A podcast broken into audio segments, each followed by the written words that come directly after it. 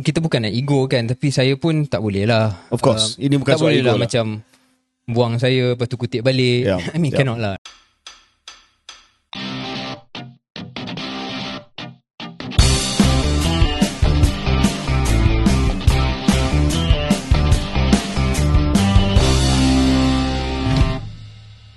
Assalamualaikum. Saya Syaril Hamdan. Uh, dan saya KJ. Selamat kembali kepada podcast uh, Keluar Sekejap. KJ, hari ni hari uh, Isnin. How's the new week looking? How's your day? Ya, hari ini agak sibuk uh, dan hari ini sebenarnya uh, hari yang mungkin boleh menjadi contoh kepada uh, hari-hari saya sekarang. Okay, Uh, macam mana tu? selepas uh, keluar sekejap daripada dunia politik uh, dan juga pemegang taruh ataupun audience uh, pelbagai audience yang saya cuba mendekati. Jadi uh, pada awal pagi pada pukul uh, 7 pagi uh, saya sudah berada di studio ataupun konti Hot FM uh, untuk uh, weekly session dengan kru Backpast Hot FM. Ya. Uh, itu pasaran mass market berjuta-juta yang mendengar Hot FM uh, dan uh, pagi tadi kita cakap tentang uh, masa depan uh, pelajar-pelajar yang baru saja dapat keputusan uh, SPM dan juga pengalaman pengguna jalan raya di Malaysia yang berdepan dengan pembuli jalan raya dan saya terpaksa buat uh, TikTok dance. So you know that that's how I started my Saya day. nampak link TikTok dance tapi tak berani nak buka lagi lah. Uh, buka lah, buka lah. Buka, Beranikan diri untuk buka Okey. sebab ini antara dansa yang terbaik dalam dunia. Okey, baik. Hebat dan dahsyat. Uh, hebat dan dahsyat.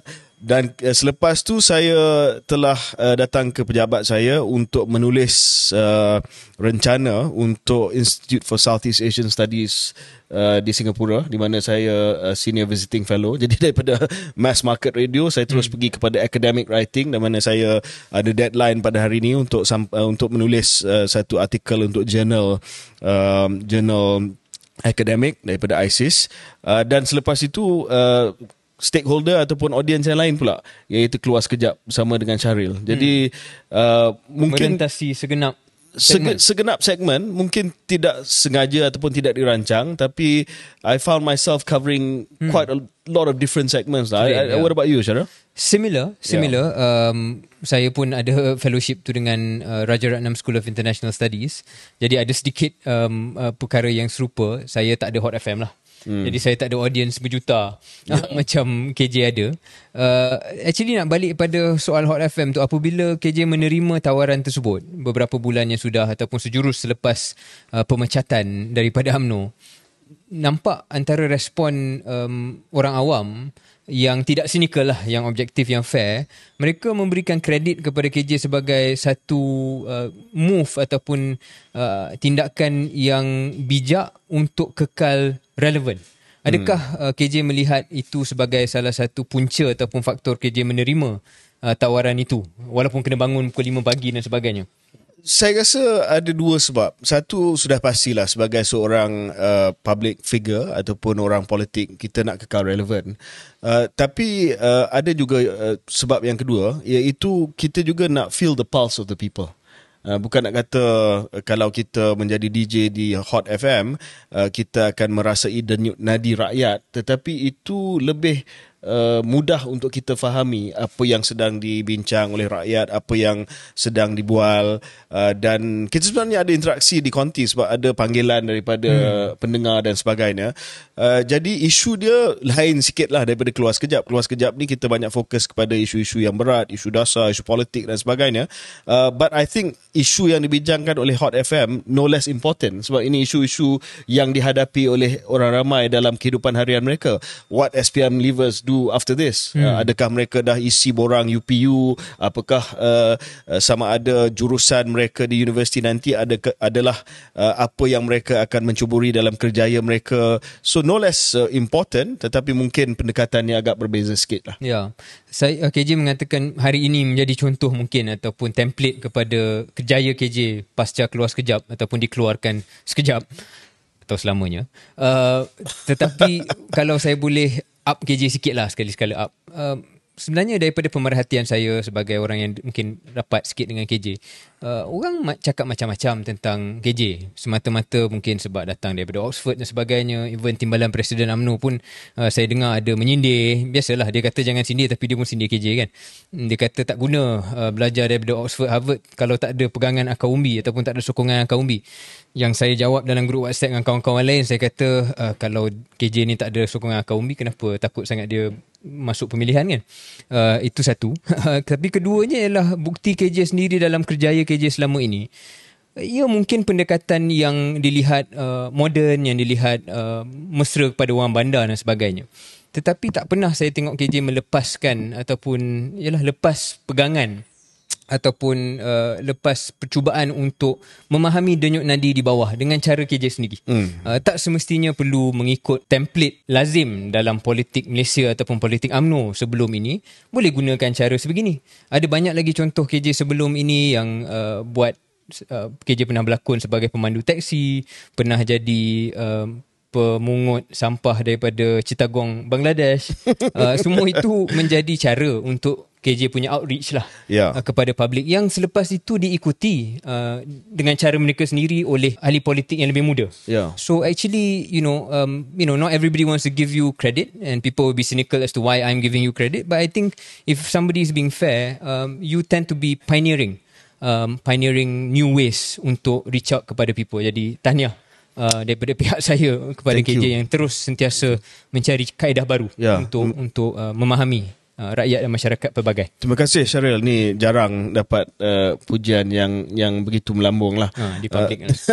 Tapi uh, menarik apa yang Syaril kata sebab uh, beberapa minggu yang lepas ataupun beberapa, yalah beberapa minggu yang lepas um, ada satu uh, kenyataan yang dibuat dalam ceramah politik uh, daripada Uh, salah seorang subjek favourite kita Datuk Sri Sanusi Makno uh, hmm. Menteri Besar Kedah yang mengatakan bahawa uh, apa yang Perdana Menteri Datuk Sri Anwar tahu tentang orang miskin sebab dia tak pernah uh, jadi orang miskin. Hmm. Uh, jadi di situ saya tertarik dengan apa yang Syaril kata. Tak semestinya kita pernah jadi benda tu untuk kita cuba memahami yeah. uh, orang tersebut ataupun keadaan tersebut. Uh, ya mungkin uh, uh, Datuk Seri Anwar tak pernah melalui kemiskinan tegar. Beliau dibesarkan dalam dalam keluarga yang yang agak uh, berada bapa dia uh, pemimpin politik dan sebagainya.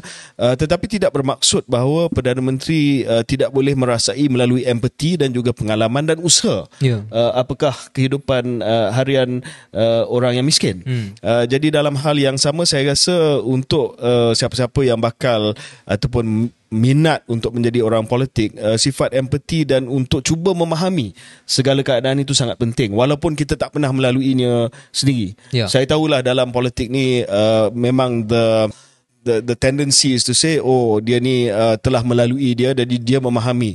Uh, itu menutup ruang kepada orang yang tak pernah mengalaminya uh, sebab pengalaman hidup mereka berbeza uh, untuk mendapat uh, authority daripada usaha untuk memahami kumpulan tersebut apa ya. pandangan Syaril saya rasa betul KJ uh, kita dalam satu masyarakat yang pelbagai background yang pelbagai uh, kalau kita hanya mengatakan satu kelompok saja yang layak untuk benar-benar mewakili Malaysia ini saya fikir itu bukan refleksi yang sebenar lah hmm. dalam satu masyarakat yang pelbagai kan yep. uh, jadi okey uh, itu yang KJ telah uh, laksanakan pada hari ini ya yeah. uh, um, so uh, kita dah elok cakap tentang Sanusi ni hmm. saya, saya nak uh, just teruskan sikit uh, sebab ini mungkin penjelasan uh, daripada podcast yang last yang kita buat di di UAE yang mana kita telah bangkitkan isu tuntutan Pulau Pinang uh, oleh Kedah yang uh, digembar-gemburkan oleh Menteri Besar mm-hmm. uh, Datuk Sanusi.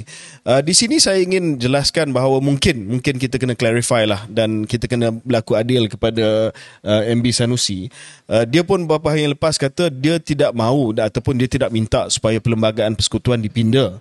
Uh, itu bukan pertikaian dia ini lebih kepada uh, pembayaran pembayaran yang dibuat oleh kerajaan persekutuan uh, bagi pihak uh, negeri Pulau Pinang kepada negeri Kedah pembayaran tahunan hmm. uh, dan dia balik kepada kenyataan yang telah pun dia buat beberapa tahun yang lepas bahawa biarlah bayaran itu uh, lebih dari segi nilai dia ataupun setimpal dengan kadar pasaran whatever kadar pasaran is lah uh, in terms of uh, this kind of payment uh, dan uh, di sini Syaril saya uh, nak bangkitkan bahawa mungkin ada perbezaan uh, pendapat dan pandangan.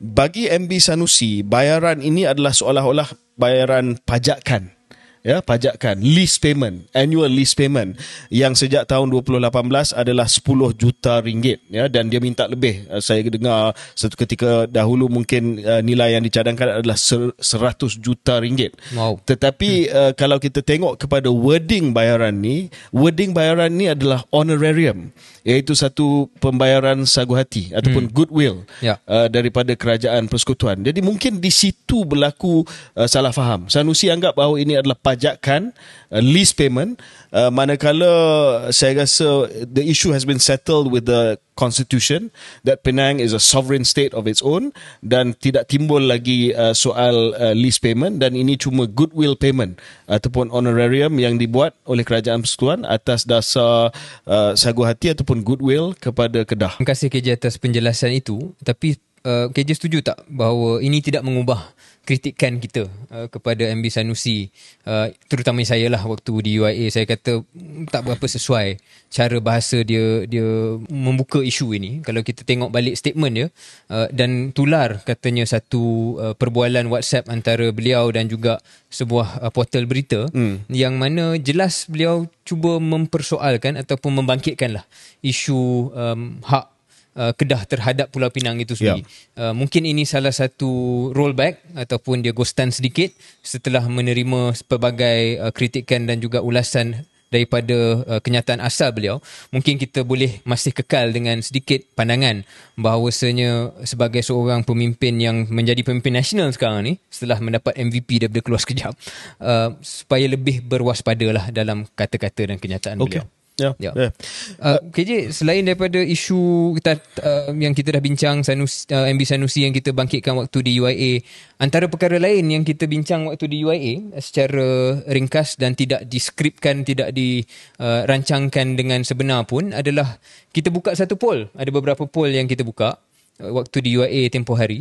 Salah satunya adalah respon yang saja nak ditanya di kalangan Uh, lebih seribu orang yang hadir di UIA tempoh hari tentang bunyi-bunyi dan ura-ura kononnya mungkinkah uh, KS ataupun KJ uh, akan membuat satu parti yang baru. Uh, dan soalan yang ditanya adakah wajar KS tubuh satu parti baru uh, dan mendapat respon uh, lebih 60%. Lebih hmm. 60% yang tak setuju, hmm. uh, yang selebihnya setuju. Tapi bukan hanya dalam UIA, ada juga pandangan-pandangan di media sosial uh, yang uh, kurang minat dengan idea tersebut. Dan the first um, reasoning yang diguna pakai terutamanya di kalangan responden-responden uh, berbangsa Melayu adalah tak perlu lagi lah uh, satu parti untuk memecahkan undi orang Melayu. Naratif undi orang Melayu pecah ni dah lama dimainkan um, even dalam AMNO pun sebelum ni dimainkan dengan harapan bahawa bila kita cakap macam tu orang akan undi AMNO tak undi parti-parti lain. Hmm. tak jadi pun. Hmm. um, apa pandangan KJ tentang perlu atau tidak naratif ni terus dimainkan? Kerana bagi saya mungkin datang daripada satu niat untuk melihat pol, uh, kuasa politik Melayu itu boleh dipertahankan. Hmm, tetapi ia juga membawa satu lembaran membuka satu lembaran seolah-olah orang Melayu hanya hanya boleh sokong satu parti saja dan bukannya boleh uh, membuat keputusan berdasarkan apa yang terbaik sesebuah parti bawa dalam landasan politik mereka. Adakah terlalu simplistik? Itu sebenarnya tak berapa tepat. Sebab kalau kita tengok dari sudut sejarah uh, sejarah Malaysia sejak uh, merdeka lagi ataupun sebelum merdeka, um, sokongan politik orang Melayu ni uh, dibahagikan kepada beberapa uh, parti politik. Hmm. Uh, pertama sudah pasti uh, daripada zaman dulu yang dominan adalah AMNO. AMNO mendapat sebahagian besar daripada sokongan uh, orang Melayu. Tapi daripada awal lagi, uh, daripada sebelum uh, merdeka, uh, PAS juga mendapat sebahagian daripada sokongan Melayu uh, agak sukar untuk kita memberi peratusan pada zaman-zaman dahulu sebab tidak ada polling dan sebagainya. Hmm. Uh, tetapi rule of thumb daripada dulu adalah 30% adalah uh, milik PAS. Uh, dan uh, juga sebelum uh, tahun 60-an, haluan kiri juga uh, telah mendapat uh, sokongan daripada orang Melayu. Ini lebih kepada parti-parti yang uh, bersifat um, sosialis hmm. uh, dan sebagainya. Ya. Hmm. So nak kata daripada dulu orang Melayu uh, bulat-bulat memberi kepada AMNO ataupun satu parti adalah tidak benar. Tapi yang apa yang menjadi alarming pada sekarang hmm. untuk orang Melayu uh, adalah mungkin perpecahan itu lebih ketara. Kalau dulu maybe 70% UMNO, 30% PAS, tapi sekarang ini kita tahu berpecah dengan begitu uh, begitu dahsyat sekali. 50% PN, 30% uh, UMNO dan juga 10% lebih kepada uh, PH pada pilihan raya yang lepas. Uh, dan uh, itu menimbulkan tanda tanya pertama perpecahan itu lebih ketara. Yang kedua, dalam keadaan di mana undi China sebagai contoh hampir 100% hmm. pergi kepada satu parti. Dan saya bukanlah nak menimbulkan teori konspirasi yang mengatakan bahawa sebahagian besar daripada pengundi China bagi kepada DAP. Seolah-olah that is a Chinese conspiracy. I don't buy that. Ya. Uh, tetapi secara kebetulan dan juga atas sebab kelemahan MCA dan juga parti-parti China yang lain, um, pengundi Cina dah tak ada pilihan. Jadi de facto 95 hingga 100% daripada undi Cina pergi kepada DAP dan jika anda seorang pengundi Melayu yang tidak ada niat yang racial pun hmm. you will think oh there's something wrong here. Kenapa hmm. kita tidak boleh ada uh, at least better political unity ataupun uh, kesepakatan yang lebih jitu Uh, sedangkan kaum lain contoh kaum Cina ada kesepakatan tersebut walaupun tidak sengaja walaupun tidak konspirasi. Ya. Uh, mungkin respon saya KJ satu KJ dah sebenarnya menyebut perkara itu sendiri iaitu it's not a conspiracy. No, no. Dan kita tak nak membayangkan bahawa orang Cina sengaja sepakat semua 97% ke berapa persen untuk uh, mengundi satu parti iaitu DAP dan juga uh, sekutu-sekutunya dalam Pakatan Rakyat yeah. sebelum ni dan Pakatan Harapan dan sebagainya. Uh, tapi itu datang secara evolusi lah yang yang membawa kepada hakikat tersebut. Um, respon kedua saya ialah KJ, adakah soal penyatuan orang Melayu ni dalam konteks politik bukan hanya dibincangkan sekarang tetapi merupakan satu naratif dan imajinasi uh, dan matlamat politik yang asal even bila kita cakap tentang kemerdekaan bagaimana AMNO uh, memacu ataupun keterkehadapan dalam menjayakan agenda kemerdekaan pada tahun 50-an uh, uh, dan sebelum itu pun adalah datangnya daripada naratif ataupun imajinasi bahawa orang Melayu yang sebelum ni berpecah yang mana sebelum itu uh, kesetiaannya pada negeri masing-masing kemudian disatukan hmm, pada tahun 46 hmm. jadi naratif Malay unity ini is not a recent narrative just untuk sure. respon tetapi ia satu imajinasi politik yang berdekat-dekat lamanya dan yeah. adakah memandang ke hadapan. Walaupun tak pernah dikecapi pun macam KJ kata. Daripada awal lagi undi orang Melayu ni dibahagikan. Kita tak naklah cakap berpecah tapi dibahagikan. And we've never achieved anything close to 90% mm. for one side. Uh, but the dream uh, of of the Malay political consciousness is to achieve that unachievable or unachieved goal. Sebab tu balik kepada uh, analisa saya tadi. Saya rasa kalau sampai tahap 70% untuk satu parti dominan hmm. Itu mungkin uh, maksimum uh, ya maksimum dan mungkin the the unspoken threshold hmm. yang uh, ataupun nilai ambang yang yang uh, yang apa tersirat hmm. yang mungkin orang Melayu rasa oh kita kita selamat sebab kita ada kita telah memberi sokongan yang jitu kepada satu wadah yang boleh menjadi juru cakap untuk uh, isu orang Melayu. Hmm. Uh, tapi sekarang ni dia melihat dah dibahagikan right. kepada tiga empat parti. So I think that's where the Malay political psyche hmm. rasa a bit concerned. Hmm. So bila timbul isu uh, saya ataupun saya dan Syaril uh, nak tubuhkan parti baru, respons pertama daripada uh, hmm. pendengar Melayu keluar sekejap adalah uh, not another Malay party hmm. yang nak pecahkan lagi undi Melayu yang sudah pun uh, berbahagi ataupun yeah. uh, terbahagi kepada beberapa parti. Another short analysis KJ yang mungkin tak sempat kita nak bincang ialah yang cakap benda-benda macam tu, janganlah satu lagi parti baru untuk di kalangannya adalah orang yang kita kenal. Dan hmm. ini bukan orang yang betul-betul racial ya dalam no, no, no. politik mereka. No, no. Jadi itu pun agak menarik. Yes. Because uh, in the first instance bila kita bincangan dia tentang hal politik, mereka tak akan cakap tentang isu bumi putra ataupun isu Melayu sebagai asas minat mereka pada politik. Yeah. Mereka cakap pasal benda lain, pasal ekonomi ke pasal negara bangsa dan sebagainya. Tapi even they, some of them um, ada ada this kind of visceral dan juga Yeah. Yeah, I, So, I, I I think, I, I mean, saya tak pasti Syaril lah, but even untuk diri saya lah, yang Syaril tahu, I, I, jauh sekali racist dan dan saya cuba kurangkan uh, pemikiran uh, mengikut uh, lensa kaum. Hmm. Uh, it is uh, something that concerns me. Hmm. Bila melihat kepada uh, kepada perpecahan ataupun kepada sokongan Melayu yang yang yang agak uh, uh, terbahagi ni. Ya, um, okay. Uh, tanpa kita panjangkan slot ini, mungkin satu untuk just bagi tergantung sikit pada pendengar-pendengar KS. Kita pun tahu pilihan raya negeri akan datang. Uh, tak lama lagi. Dan kalau KJ kata nilai ambang tersirat adalah 70%, saya rasa kita tahu parti mana yang mengharapkan nilai ambang 70% tu pergi pada dia. Dan itu bukan parti UMNO. Kerana parti UMNO Tak, sekarang saya tahu, rasa saya rasa Syaril kata parti mana yang harap. Saya rasa UMNO harap. UMNO mengharapkan dia dapat 70%. Uh, UMNO punya harapan ni Okay. tahap apa Ya. unrealistic lah. Dia Ya. dia harap dia akan menang kerajaan apa pada pilihan raya lepas. Tapi ya, harapan realistik. Right. Harapan realistik. Harapan realistik um, saya fikir untuk PRN ni adalah Perikatan Nasional. They are going for that. Oh, yeah. Um, because For sure. macam kita bincang dengan WAF dan sebagainya, tanpa mereka mengaku secara bu- terbuka pun dia orang tahu dia tak dapat banyak undi bukan Melayu. Jadi the only chance really of them winning and becoming a bigger force adalah untuk pada pandangan mereka lah mendapat ataupun mendominasi angka pengundi-pengundi Melayu. Jadi itu juga ujian kepada UMNO Yep. dalam kerajaan perpaduan. Adakah mereka dapat stem the tide Yep. uh, of this, um, tak mahu cakap lah green wave sebab ada konotasi dia, tapi ada kebang, gelombang Perikatan Nasional. Saya baru saja tulis untuk ISIS berkenaan dengan Green Wave Hmm. Green ni. Wave. Ah, boleh baca nanti. We'll, we'll wait for the article. Anyway, Yeah. kita akan bincang Okay. tentang PRM pada episod-episod yang lain. Ya. Um, ada juga KJ dalam minggu ini uh, sebelum kita pergi ke break a few other interesting things that have happened in parliament. Mm-hmm. Um, kita dah mula sesi parlimen yang baru sambung setelah uh, break sekejap. Uh, dan saya nak kalau boleh uh, ambil kesempatan ucap tahniah sekali lagi pada KJ.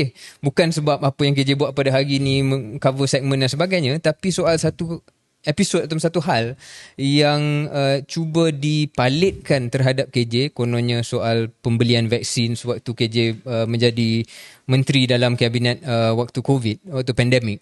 Uh, yang berbulan-bulan dan bertahun-tahun cuba diletakkan kononnya ada salah at least di parlimen uh, pada hari ini um, atau semalam uh, terbukti bahawa uh, kertas putih uh, vaksin, pembelian vaksin itu telah membuktikan bahawa tak ada uh, kesalahan dari segi takbir urus dan sebagainya. Walaupun pada asalnya pada bulan 2 tempoh hari uh, Perdana Menteri PMX ada mengeluarkan satu statement uh, dalam PC tak silap saya yang mengatakan bahawa ada ura-ura ataupun ada siasatan uh, pembelian vaksin itu tidak mengikut proses yang sebetulnya. Macam memberi insinuation lah ada something wrong ada wrongdoing kat situ.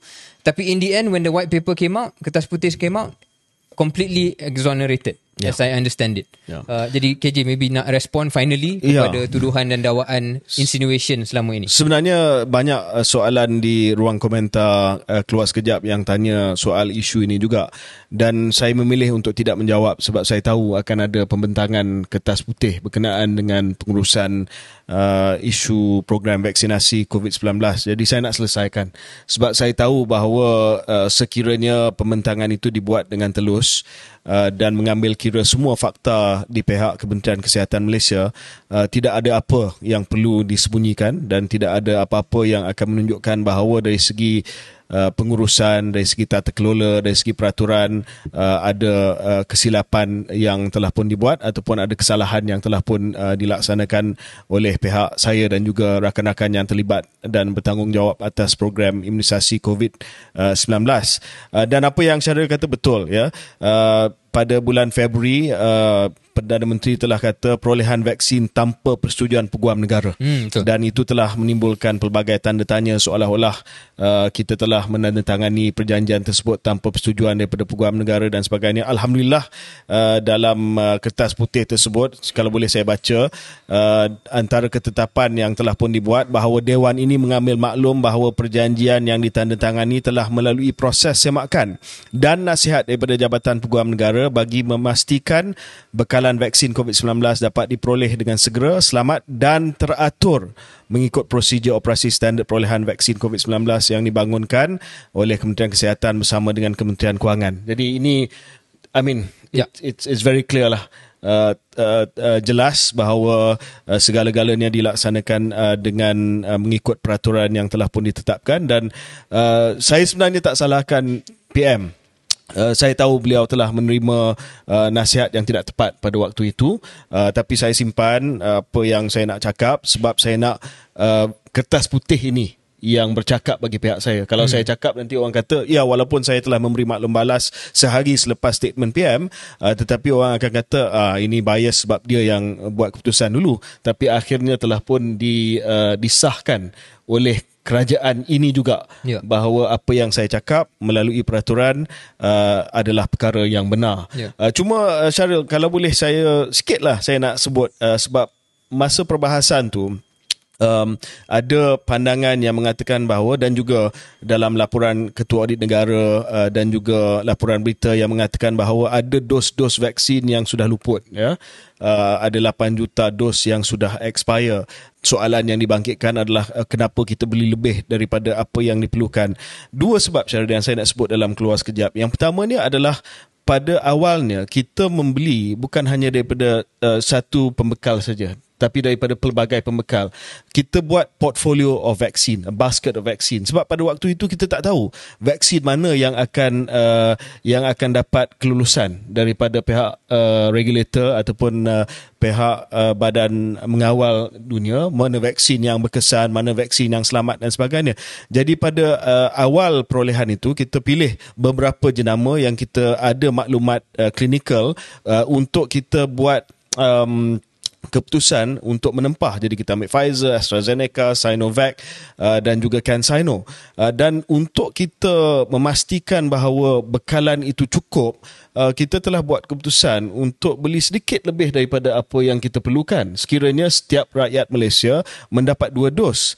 Uh, dan apabila uh, pandemik itu uh, berlanjutan, kita dapati bahawa kebanyakan negara memberi dos yang ketiga, iaitu booster dos. Hmm. So that's why kita beli sedikit lebih daripada apa yang diperlukan sebab Uh, saya masih lagi ingat dalam mesyuarat jemaah menteri bila ditanya oleh Perdana Menteri pada waktu itu Tan Sri Mahyudin uh, kepada saya have we bought enough did we order enough vaccines dan uh, saya telah memberi jawapan kepada jemaah menteri uh, kita telah beli cukup untuk memberi booster dose hmm. kepada setiap uh, orang dewasa di Malaysia. Dan saya buat calculation tadi, saya tengok kepada statistik di uh, laman web uh, Kementerian Kesihatan Malaysia yang menerima booster dose ataupun dos yang ketiga di Malaysia uh, di kalangan orang dewasa adalah 16 juta orang. Hmm. 70% daripada uh, orang dewasa di Malaysia telah menerima uh, booster dose. Uh, so that 8 million yang expire would have brought that to more than 90% booster right. dose which was our target. Yeah. Uh, tapi akhirnya uh, ada sebahagian yang memilih untuk tidak mengambil booster dose walaupun kita galakkan. So in fact we did buy enough hmm. for the strategy sebab kita nak pastikan bahawa lebih daripada 90% dapat booster dose. But at the end of the day of course uh, ada yang memilih untuk tidak mendapat booster dose. And of course the virus evolved. The virus evolved dan akhirnya kita telah membina uh, you know I wouldn't say herd immunity but enough of a acquired immunity hmm. uh, for us to exit uh, the pandemic. So uh, dalam without having to make it compulsory. Yes dalam keadaan with the best informed advice at that point in time kita telah membeli cukup bekalan untuk memberi 90% daripada penduduk dewasa di Malaysia a booster dose. Uh, but because of the take up was 70% that's why you have the expired vaccine. So I think you know I, I rest my case. Yeah. I think we did the best dan kita telah melaksanakan uh, program ini uh, mengikut peraturan dan tidak ada apa-apa uh, kesalahan uh, dari segi tata kelola Uh, selain daripada isu um, tak, tak ada kesalahan tata kelola, saya, saya terminat dengan penjelasan KJ tadi tentang strategi dan bagaimana perolehan dan jumlah yang dibeli itu untuk mencapai strategi asal. Mungkin apa yang would be useful dalam perbincangan ini ialah untuk kita tengok juga negara lain. Barangkali negara lain juga bersiap sedia untuk strategi yang serupa dan juga mendapat satu situasi di mana dos penggalak itu tidak diambil oleh semua oh, penduduknya. Sure. Malah negara-negara maju saya ingat KJ sewaktu menjadi pengarah ataupun mengurus uh, PIK itu program imunisasi, uh, imunisasi kebangsaan itu uh, cukup um, uh, bukanlah marah tapi tak selesa dengan keadaan negara-negara maju yang dia balun ataupun dia ambil uh, semua. Canada beli lima kali ganda populasi dia. Yes. So kalau kita ada kes-kes di mana ada vaksin yang lupus dan sebagainya, luput dan sebagainya disebabkan apa yang KJ jelaskan. Barangkali di negara-negara lain lebih banyak begitu ataupun uh. mereka terpaksa bagi dan bagi pada negara-negara dunia ketiga. Ya, kalau uh. Google saja uh, dos vaksin yang luput banyak saja uh, ya. contoh-contoh yang kita boleh tengok daripada negara-negara lain. lain yang ya. beli jauh lebih banyak ya. daripada Malaysia. Ya. Uh, jadi saya saya kira uh, tutuplah um, kes ini bagi mereka yang nak melihat perkara ini dengan adil dan rasional. But I'm writing a book also. Anyway, okay. yeah, about uh, saya sedang menulis uh, buku hmm. untuk kita rekodkanlah pengalaman kita uh, berkenaan dengan pengurusan, uh, pengurusan pandemik ni. Okay, yeah. look forward to that. Um, KJ, satu lagi perkara yang ada dalam parlimen um, yang masih lagi berjalan uh, soal um, akta uh, kawalan merokok. kawalan merokok yang disekalikan dengan GEG e lah. Yeah. uh, generational end game uh, setakat hari ini yang saya uh, faham telah dibentang untuk bacaan pertama di Dewan Rakyat pada 12 Jun. Walau bagaimanapun RUU kawalan produk merokok demi kesihatan awam ah, itu nama uh, RUU itu tak dibuat bacaan kedua untuk dibahaskan tetapi dirujuk sekali lagi kepada jawatan kuasa khas pilihan khas atau PSC yep. untuk timbang semula RUU tersebut. Saya fikir yang dia nak timbang balik ni mungkin bukan the the tembakau part tapi GEG. Hmm. Uh, apa pandangan KJ? Adakah ini satu langkah yang KJ risau? Saya tahu pendirian KJ macam mana. Adakah ini salah satu langkah untuk decouple uh, GEG from the main bill? Okay, uh, dengan ringkas lah ya sebab uh, isu ni masih lagi dalam hmm. perhatian uh, PSC uh, dibentangkan untuk bacaan pertama pada uh, hari semalam oleh uh, Yang Mohd Menteri Kesihatan dan terus dirujuk kepada jawatan kuasa pilihan khas. Maksudnya tidak dibahas untuk bacaan kedua. Maksudnya untuk pendengar maknanya dia takkan selesai lah pada dia takkan selesai lah. uh, dan untuk makluman pendengar waktu saya bentangkan untuk bacaan kali kedua uh, di Dewan Rakyat Dewan Rakyat lepas sebelum pilihan raya uh, itu pun saya rujuk kepada jawatan kuasa pilihan khas jadi ini hmm. kali kedua dirujuk kepada jawatan jawatan kuasa pilihan khas. Okay. Uh, kali ini dirujuk kepada jawatan kuasa pilihan khas uh, kesihatan yang dipengusikan oleh uh, Yang Berhormat Datuk Seri Dr. Zulkifli Ahmad uh, juga mantan uh, Menteri Kesihatan uh, dua sebelum saya. Uh, isu dia di sini Syaril adalah satu uh, ada banyak tekanan uh, supaya peruntukan GEG ini digugurkan daripada rang undang-undang. Uh, dan bagi saya itu tidak adil uh, sebab seperti mana yang saya sebutkan tadi GEG itu adalah kompromi yang kita telah uh, capai bersama dengan komuniti ataupun sektor kesihatan uh, yang tidak mahu vape uh, di uh, dibenarkan seperti mana yang uh, berlaku pada hari ini. Mereka kata kalau vape dibenarkan dan uh, diregulate, maka mereka insist supaya ada GEG seperti mana yang New Zealand buat. Ya, jadi sebab itu kita ada GEG uh, dan uh, saya difahamkan KKM mengambil langkah taktikal untuk bawa ke PSC supaya GEG itu tak digugurkan. Uh, supaya dia melalui apa sajalah dekat GEG uh, dekat uh, PSC itu uh, dibincang uh, dicerakinkan di uh, diperhalusi uh, dan uh, cuba nak selamatkan peruntukan GEG ya hmm. uh, dan bila uh, kabinet ataupun PM merasa selamat mungkin selepas PRN ianya bawa, boleh dibawa ke majlis untuk diluluskan secara syumul ataupun hmm. secara total Cuma di sini uh, ada kelompongan lah kelompongan yang seperti mana kita tahu tanpa undang-undang ni hmm. uh, tidak ada kawalan terhadap vape langsung langsung. Yeah. Uh, jadi dalam tempoh masa kita nak tunggu orang undang-undang ini uh, diluluskan, uh, vape tak boleh dikawal. Sebab itu uh, penentang GEG akan kata yes why don't you uh, pass the bill first tanpa GEG supaya dapat mengawal selia vape tapi uh, daripada lah. daripada komuniti kesihatan mereka risau bahawa kalau setuju dengan itu then GEG will be forgotten forever, forever lah yeah. Yeah. Yeah. Um, sebab itu untuk makluman pendengar yang mungkin terlepas episod beberapa episod yang sudah lah apabila kita memberi ulasan tentang uh, pengeluaran vape daripada akta racun Uh, itu yang kita bangkitkan pada saat episod tersebut iaitu selagi rang undang-undang ni tidak diluluskan untuk mengawal selia vape maka vape daripada di diletakkan bawah akta racun sekarang ni langsung uh, tidak ada regulation um, jadi boleh membawa satu kelompongan ataupun telah membawa satu kelompongan yang perlu kita kuatiri. Sir, yeah. maybe on that note kita Yeah, we'll take quick break. take quick break and okay. then we'll come back. Okay.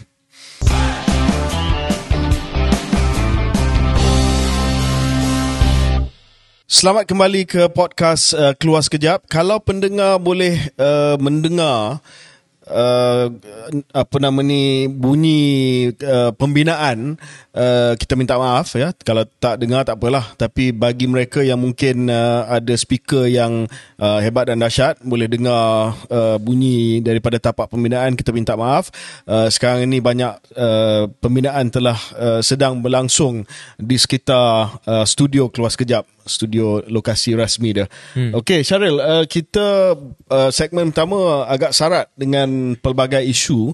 Uh, untuk segmen kedua ni kita nak bincang uh, dua perkara. Yang pertamanya adalah uh, Perhimpunan Agung AMNO dan hmm. kedua kita nak bincang uh, tentang uh, ahli politik pilihan saudara Syaril iaitu uh, saudara Syed Saddiq hmm. uh, dan juga uh, keadaan ataupun kemelut yang dihadapi oleh uh, Sadiq uh, sekarang ya.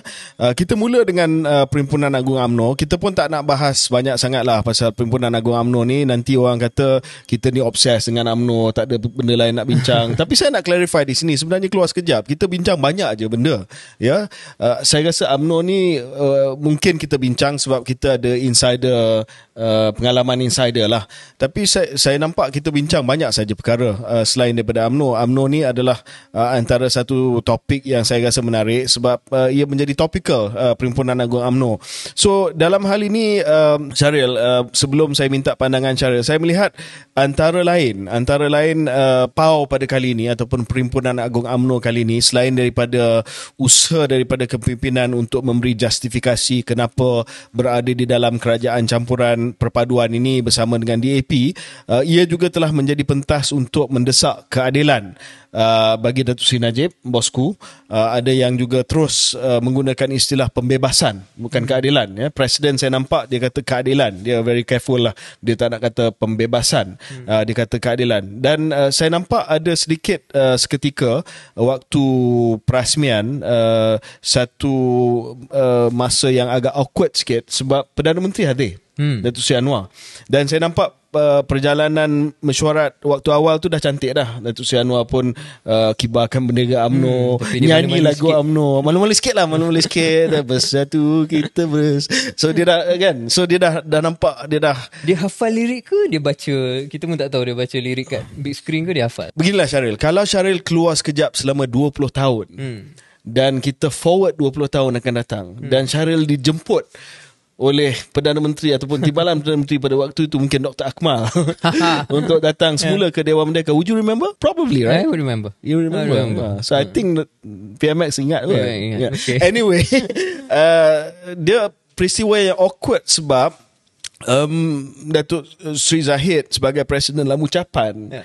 dia telah menaikkan semangat Dewan uh, menuntut keadilan untuk uh, bosku yeah. tetapi daripada floor bebas bosku bebas bosku hmm. sehingga Datuk Niza I don't know if you saw the video Datuk Niza uh, hmm. anak sulung kepada bosku berdiri hmm. dalam keadaan yang emosional I don't, don't blame Niza uh, dan merayu kepada PM untuk bebaskan bosku hmm. Um, it could have been uncomfortable for PM huh? I'm sure it was a bit uncomfortable for PM uh, kerana uh, ialah sebagai seorang ketua negara uh, ataupun ketua kerajaan tak maaf uh, dia sudah tentu tak boleh dilihat um, untuk campur tangan secara terlalu agresif dalam hal ini. Kita dah bincang dalam episod yang lalu.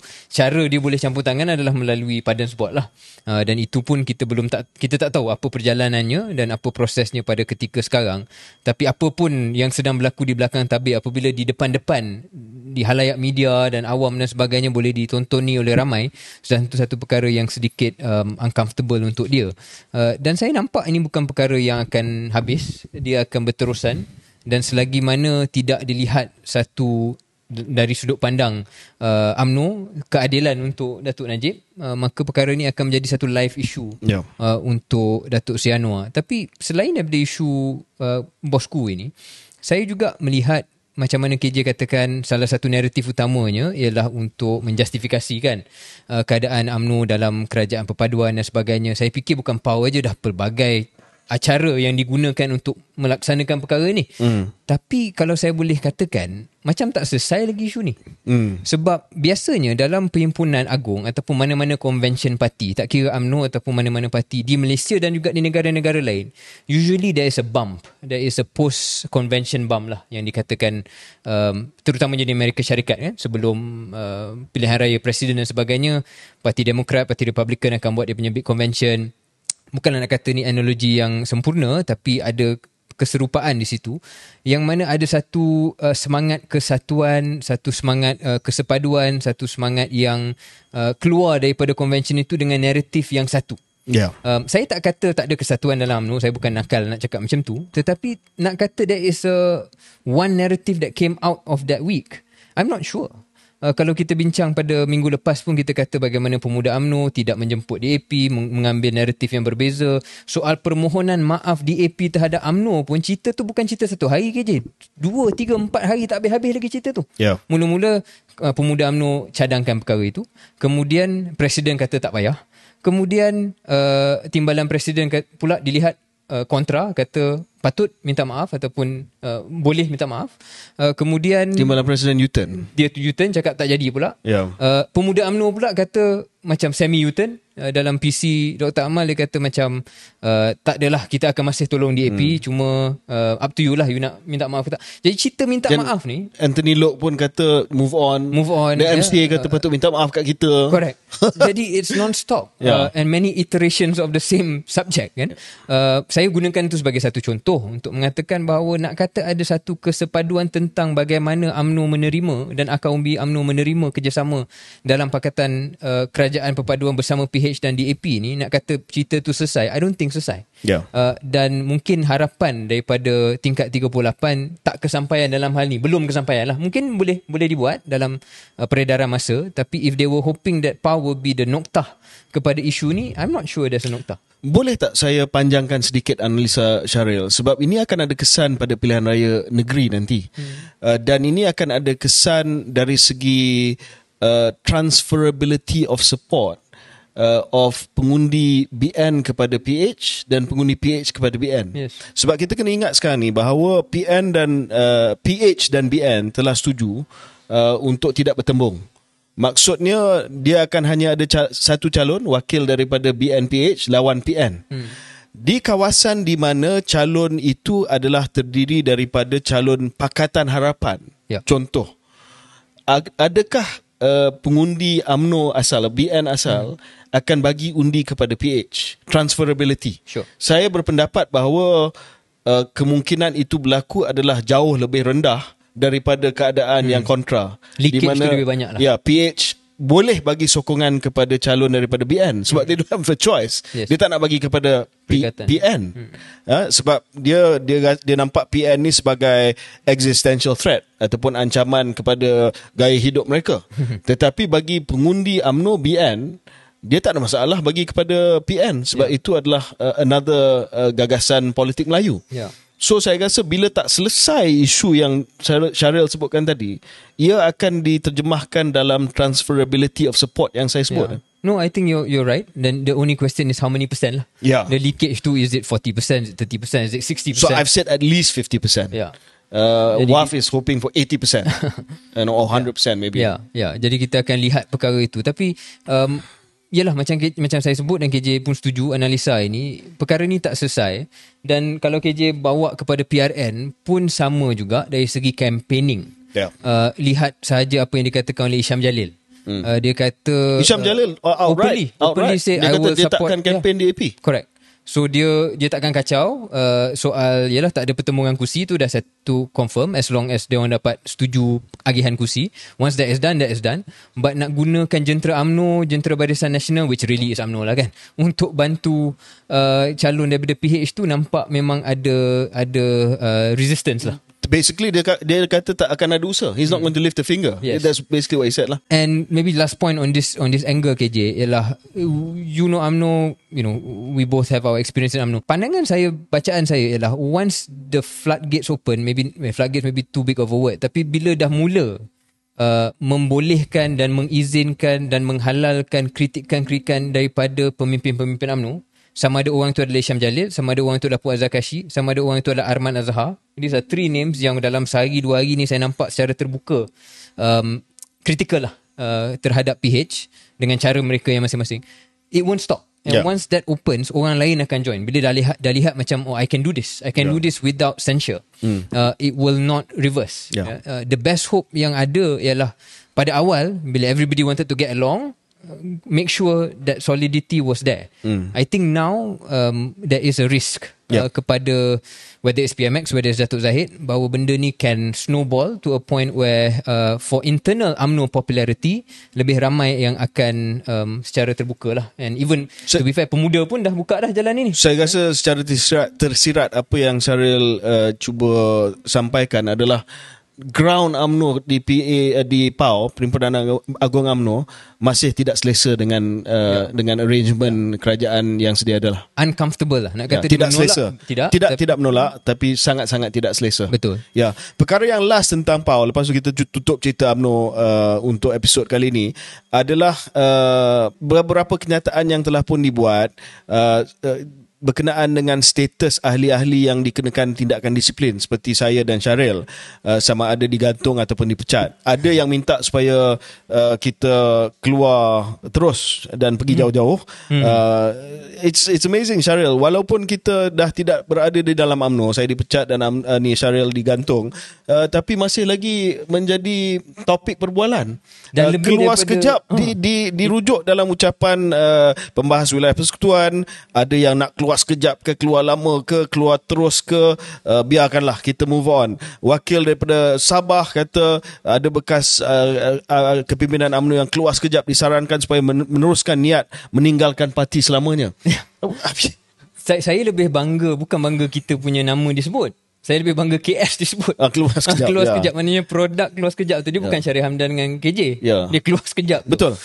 Um, Uh, so ada banyak pandangan yang mengatakan bahawa kita berambus terus. Hmm. Ada juga pandangan contohnya daripada uh, Dr. Akmal, Ketua Pemuda, uh, daripada pembahas Pemuda AMNO, Naim. Uh, Sabah Naim, uh, uh, daripada Sabah dan juga daripada Johor yang mengatakan bahawa why not kita pujukkan uh, kita lah kami balik kepada uh, AMNO.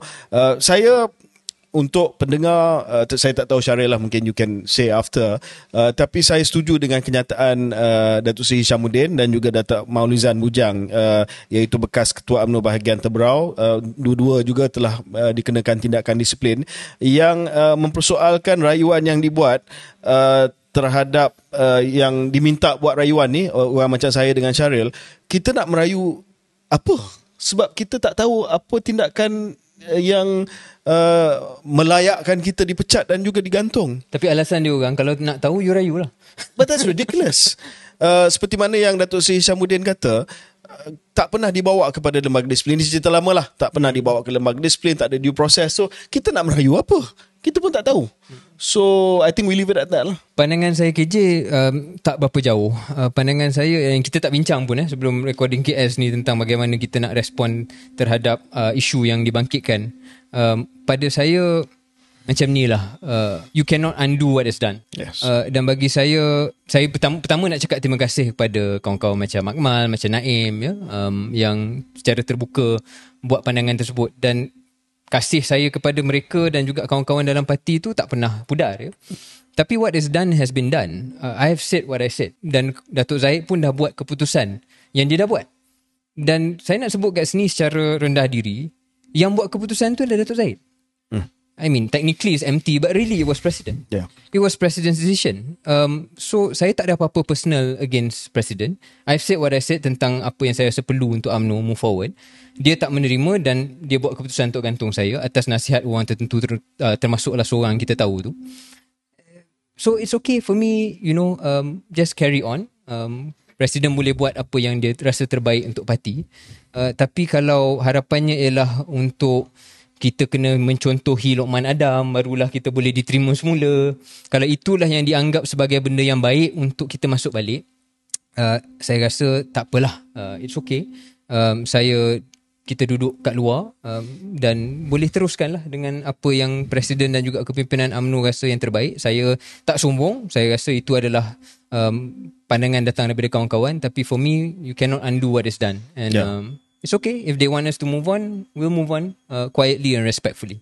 Saya pun setuju dengan uh, Syaril. Uh, saya ucapkan terima kasih kepada semua sahabat-sahabat Akmal uh, Naim dan lain-lain yang telah pun uh, bangkitkan isu ni. Um, I think they meant well. Yeah, uh, I think they uh, meant tapi uh, saya sependapat dengan Syaril dengan uh, Syam dengan uh, Tok Mau um, uh, you know, um, we we have to move on. We have to just, move just on. as much as uh, ada yang kata move on tanpa kita, kita pun yeah. rasa keputusan dah dibuat. Kita pun tak tahu kenapa kita dipecat. Nak minta kita rayu. There's no point. Yeah.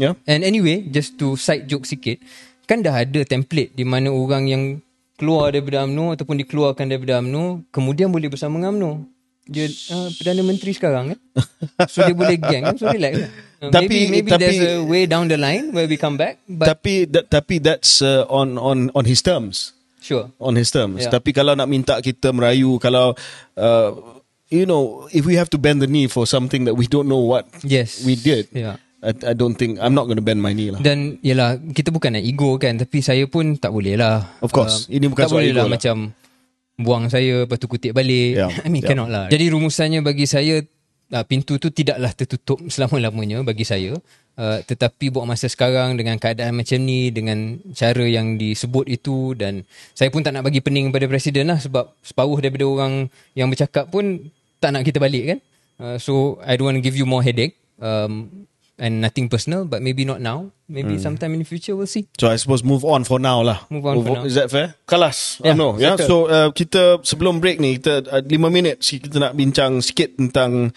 uh, Sadik ni.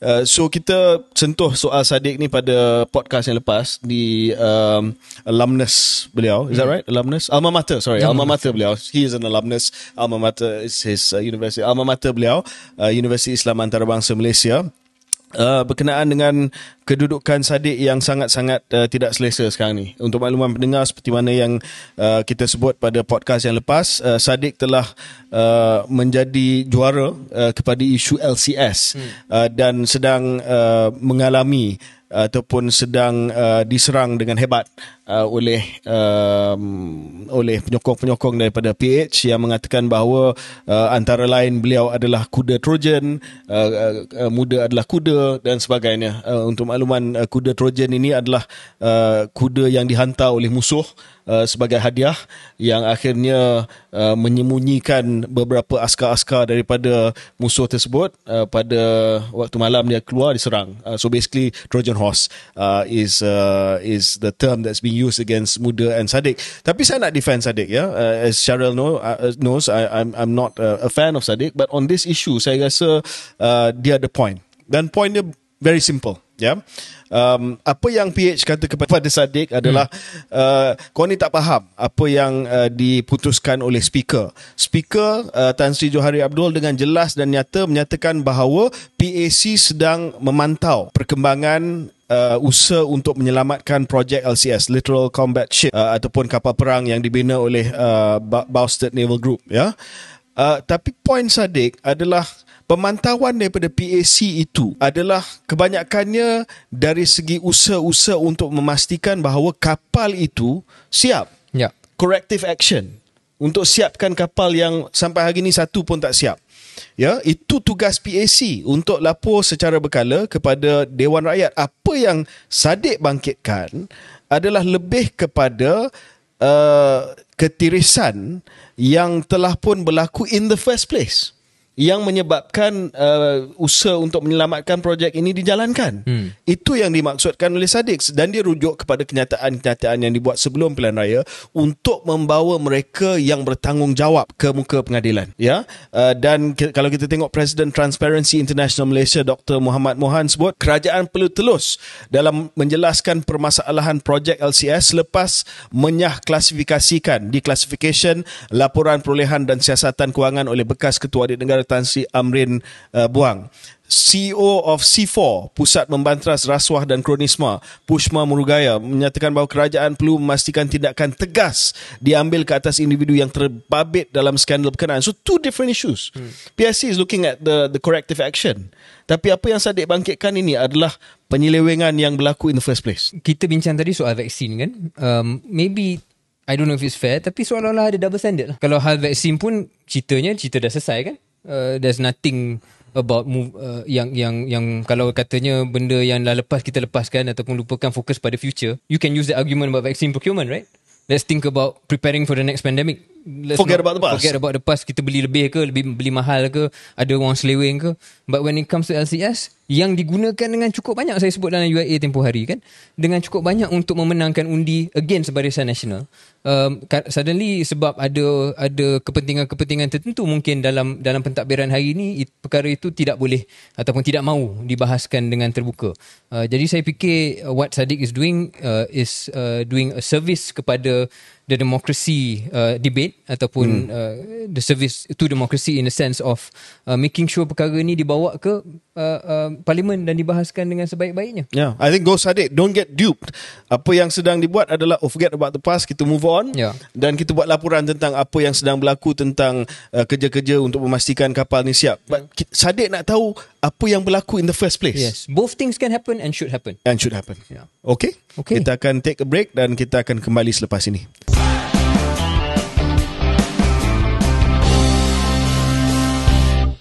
Selamat kembali ke podcast Keluar Sekejap. Untuk segmen yang ketiga ini, kita akan kembali uh, melihat dan juga memberi pandangan berkenaan dengan isu dasar uh, dan bukan hanya isu semasa, isu politik dan sebagainya. Kita nak cuba menangani dan uh, mengupas isu yang agak berat sikit tetapi isu yang uh, saya dan uh, Syaril menganggap isu yang uh, agak penting uh, dan berita ni keluar Uh, tetapi malangnya tidak ramai yang uh, tangkap berita ni ataupun tidak ramai yang menceritakan tentang uh, berita ni uh, dan uh, saya rasa bahawa kalau kita sekiranya nak melihat kepada masa depan negara kita, masa depan ekonomi kita ataupun model ekonomi kita, kita selalu sebut bahawa kita nak naik dari segi rantaian nilai ataupun uh, value chain.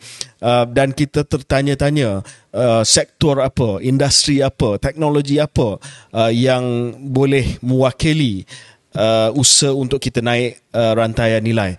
Uh, pada uh, 9 Jun yang lepas, uh, Menteri Sains, Teknologi dan Inovasi Saudara Chan Lee Kang uh, telah menyebut bahawa Malaysia berada pada kedudukan yang baik untuk memanfaatkan potensi sebagai pengeluar utama hidrogen hijau, green hydrogen uh, berikutan usahanya untuk muncul sebagai peneraju ekonomi hidrogen bidang 2050. Uh, sebenarnya kalau kita melihat kepada potensi hidrogen ini, uh, terutamanya dari segi potensi uh, green uh, hydrogen dan juga uh, blue hydrogen dan nanti kita akan uh, kupas sedikit tentang uh, nilai pasaran tersebut um, kita tengok bahawa nilai pasaran dunia uh, uh, di uh, untuk hidrogen hijau saja menjelang tahun 2050 adalah 189 bilion US dollar hmm. bersamaan dengan 873 bilion ringgit Malaysia di Malaysia saja uh, dijangkakan 14 bilion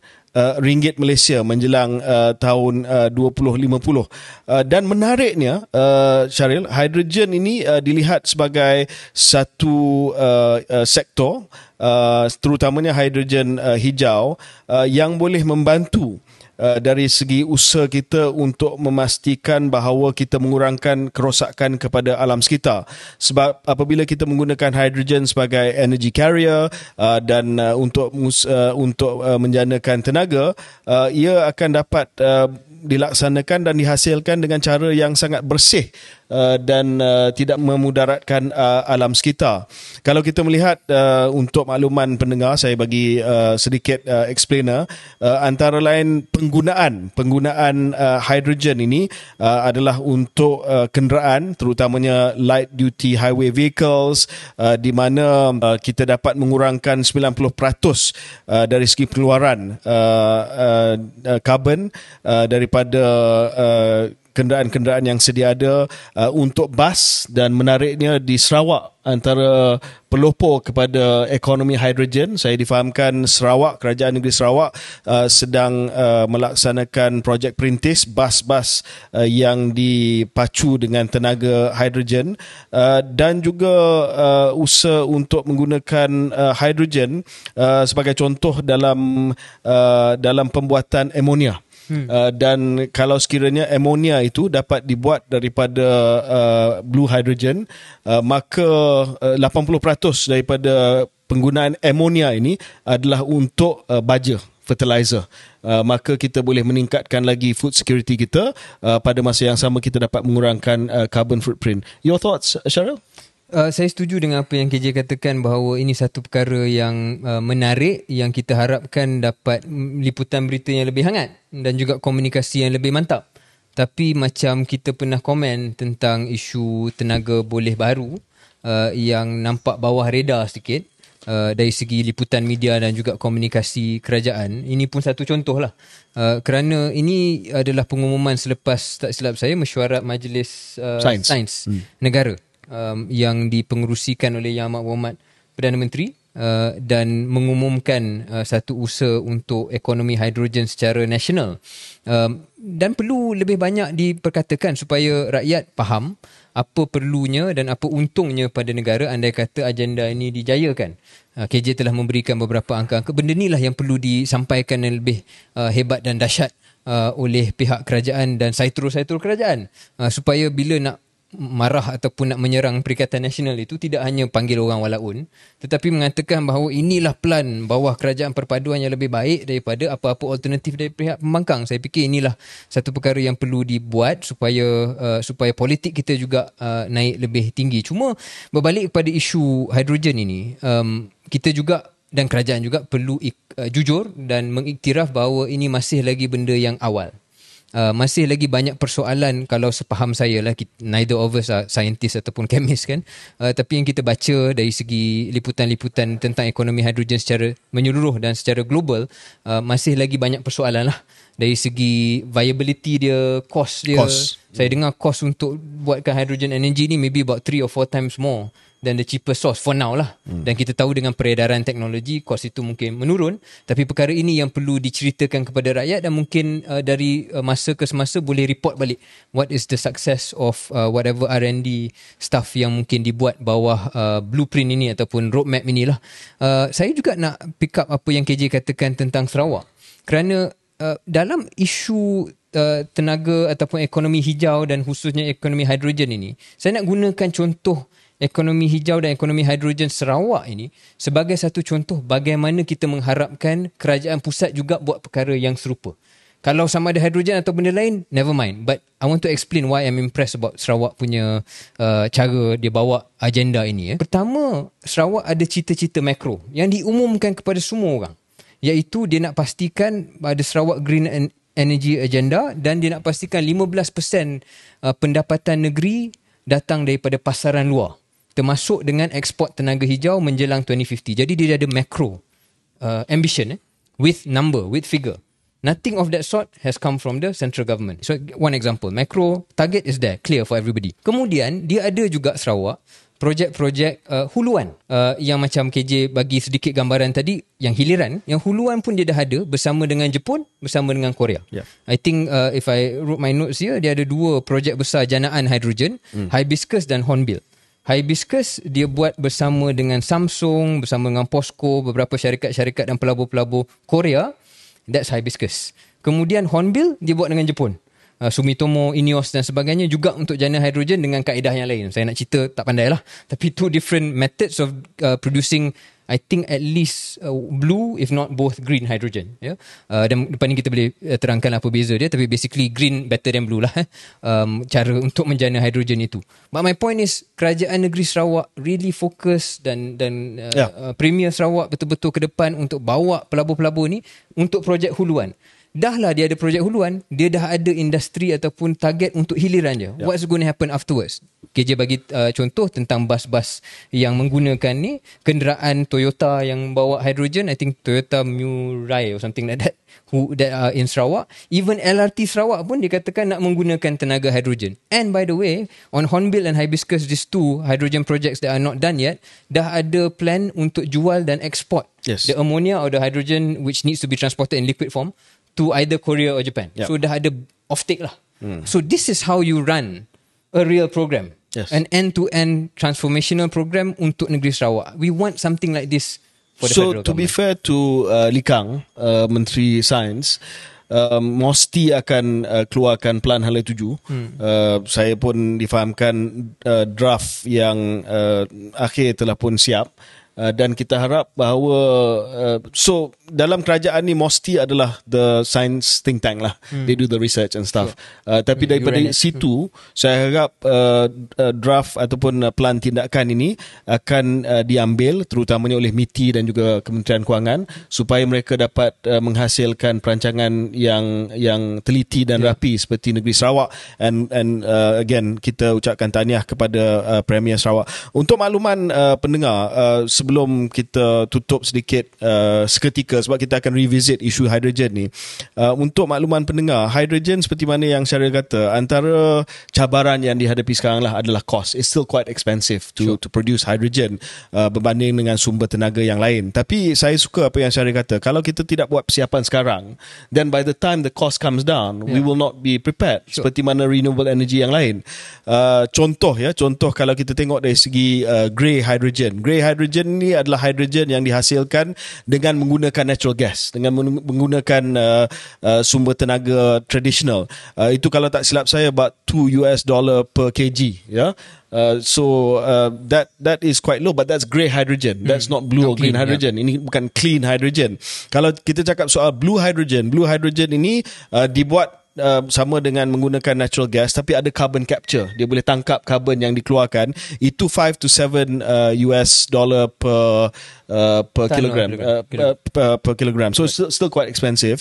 Uh, dan uh, green hydrogen uh, yang dibuat uh, melalui uh, electrolysis uh, yang digunakan uh, tenaga dibaharui essentially dia pisahkan uh, dia ambil air dia pisahkan air itu kepada uh, hydrogen uh, dan juga uh, kepada oksigen uh, dan dia menggunakan tenaga elektrik yang diperbaharui that's Hmm. that's uh, what they call as uh, green hydrogen Yeah. but that's quite expensive 10 to 15 US dollar so cost dia masih lagi prohibitif tapi apa yang kita nak sampaikan di sini adalah usaha kita ke arah tersebut adalah untuk memastikan bahawa we, we, we are ready Yeah. when the cost comes down Dan um, untuk saya jelaskan pada pendengar, mungkin anggap kita terlepas pandang bahawa Sarawak memang ada advantage lah.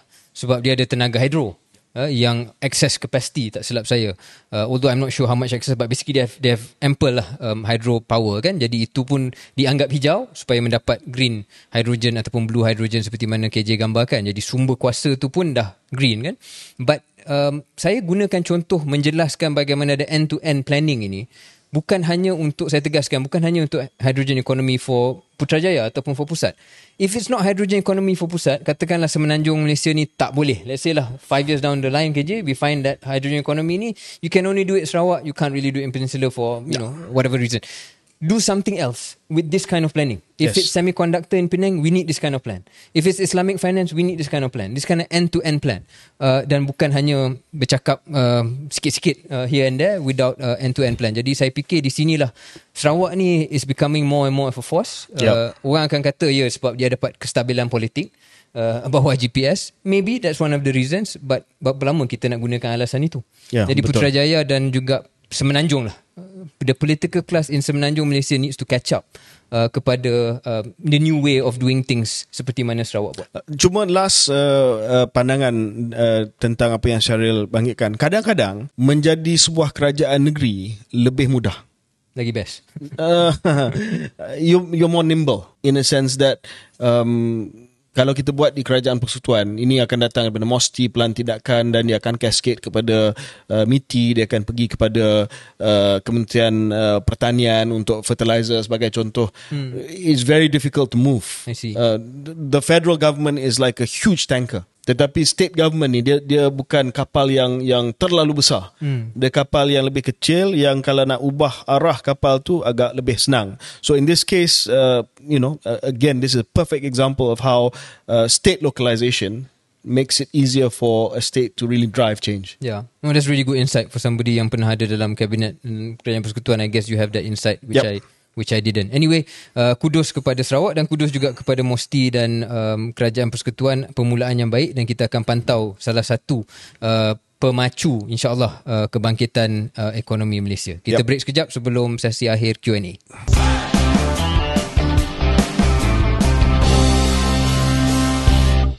Selamat kembali ke podcast uh, Keluar Sekejap. Kita nak akhir dengan uh, Q&A ataupun soalan-soalan yang kita telah terima uh, dalam uh, media sosial ataupun social media kita uh, dan uh, kita akan cuba jawab beberapa soalan uh, sebelum kita mengakhiri episod uh, kali ini. Um, saya uh, ada satu soalan menarik yang uh, pengalaman saya daripada Kementerian Belia dan Sukan daripada Muhammad uh, Ed uh, Edwani.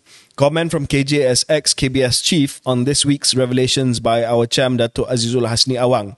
Uh, saya tidak mahu uh, komen terlalu panjang lebar tentang perkara ni uh, sebab yang pertamanya saya ada baca kenyataan bahawa isu ini akan dibawa ke jawatan kuasa Road to Gold di bawah KBS uh, untuk melihat kepada tuntutan daripada uh, pocket rocket kita uh, Joe uh, yang juga sahabat baik saya uh, dan juga saya sebagai naib presiden Persatuan Kebangsaan Berbasikal Malaysia PKBM um, mengikut uh, nasihat daripada presiden PKBM kita serah kepada MSN dan juga uh, pihak Azizul uh, untuk selesaikan kemelut ini. Cuma saya nak menyatakan bahawa sebelum kita melakukan uh, sebarang ataupun melaksanakan sebarang tindakan dan membuat sebarang keputusan Uh, kita kena memastikan bahawa uh, jangan rumah dah siap pahat masih berbunyi ya.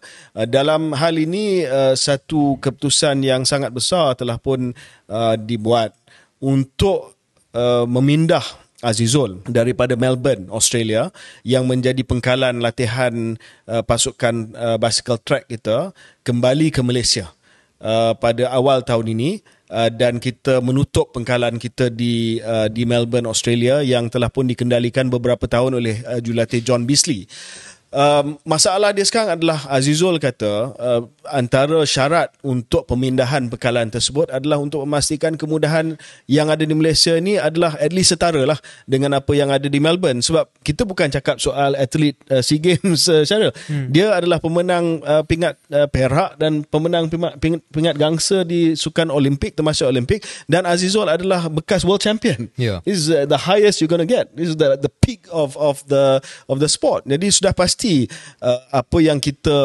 sepatutnya bagi beliau adalah the best. Yes. Because he's a world champion. Mm-hmm. Full stop. Dan dia ada satu lagi Olimpik yang dia nak cuba iaitu di uh, Paris nanti. Uh, and we should uh, be giving him the best. Jadi saya harap kali ini dapat diselesaikan oleh uh, Road to Goal uh, punya komiti jawatan kuasa Road to Goal. Kalau ada benda yang mungkin tak boleh diberi kepada Azizul explain to him.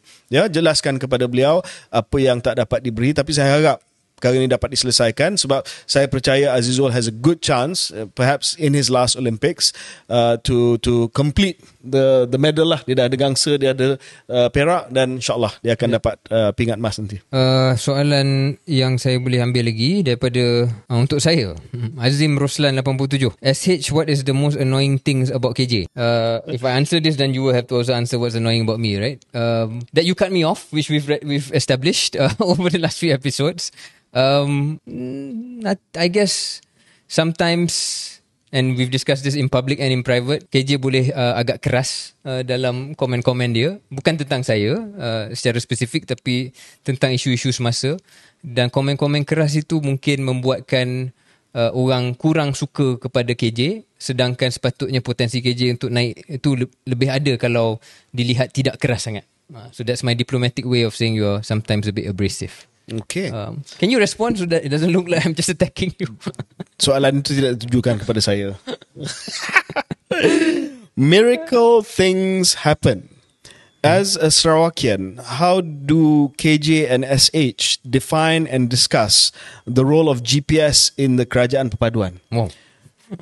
saya rasa soalan yang menarik sebab tadi pun kita dah puji uh, kerajaan negeri Sarawak dan dan Premier Sarawak. Saya mungkin Syaril kita kita janji mungkin bukan episod yang akan datang tetapi uh, salah satu episod yang akan datang mm-hmm. can we do a Sarawak special Yes. and address this properly I think Yes. Sarawak and Sabah uh, deserve uh, uh, episodes on their own because mm-hmm. dia mempunyai dinamika politik yang berbeza daripada uh, kebanyakan negeri di Semenanjung Betul. Bukan hanya dinamika politik, dinamika ekonomi pun Oh yeah. ada yeah. potential. So, so we'll do a special on on on Sarawak and Sabah. InsyaAllah. We will, we will. Yeah. Um, ada satu tadi KJ saya nampak. Um, kalau saya tak saya tak boleh baca nama dia sebab terlepas dah. But basically dia tanya, uh, adakah komen-komen kita dalam podcast keluar sekejap ini akan affect uh, position kita dalam politik dan dalam kerajaan pada masa depan? Um, maknanya are we you know are we being too critical that will hurt us down the road? Uh, kalau saya nampak nama dia saya akan sebut. Basically pada pandangan saya saya harap tidak.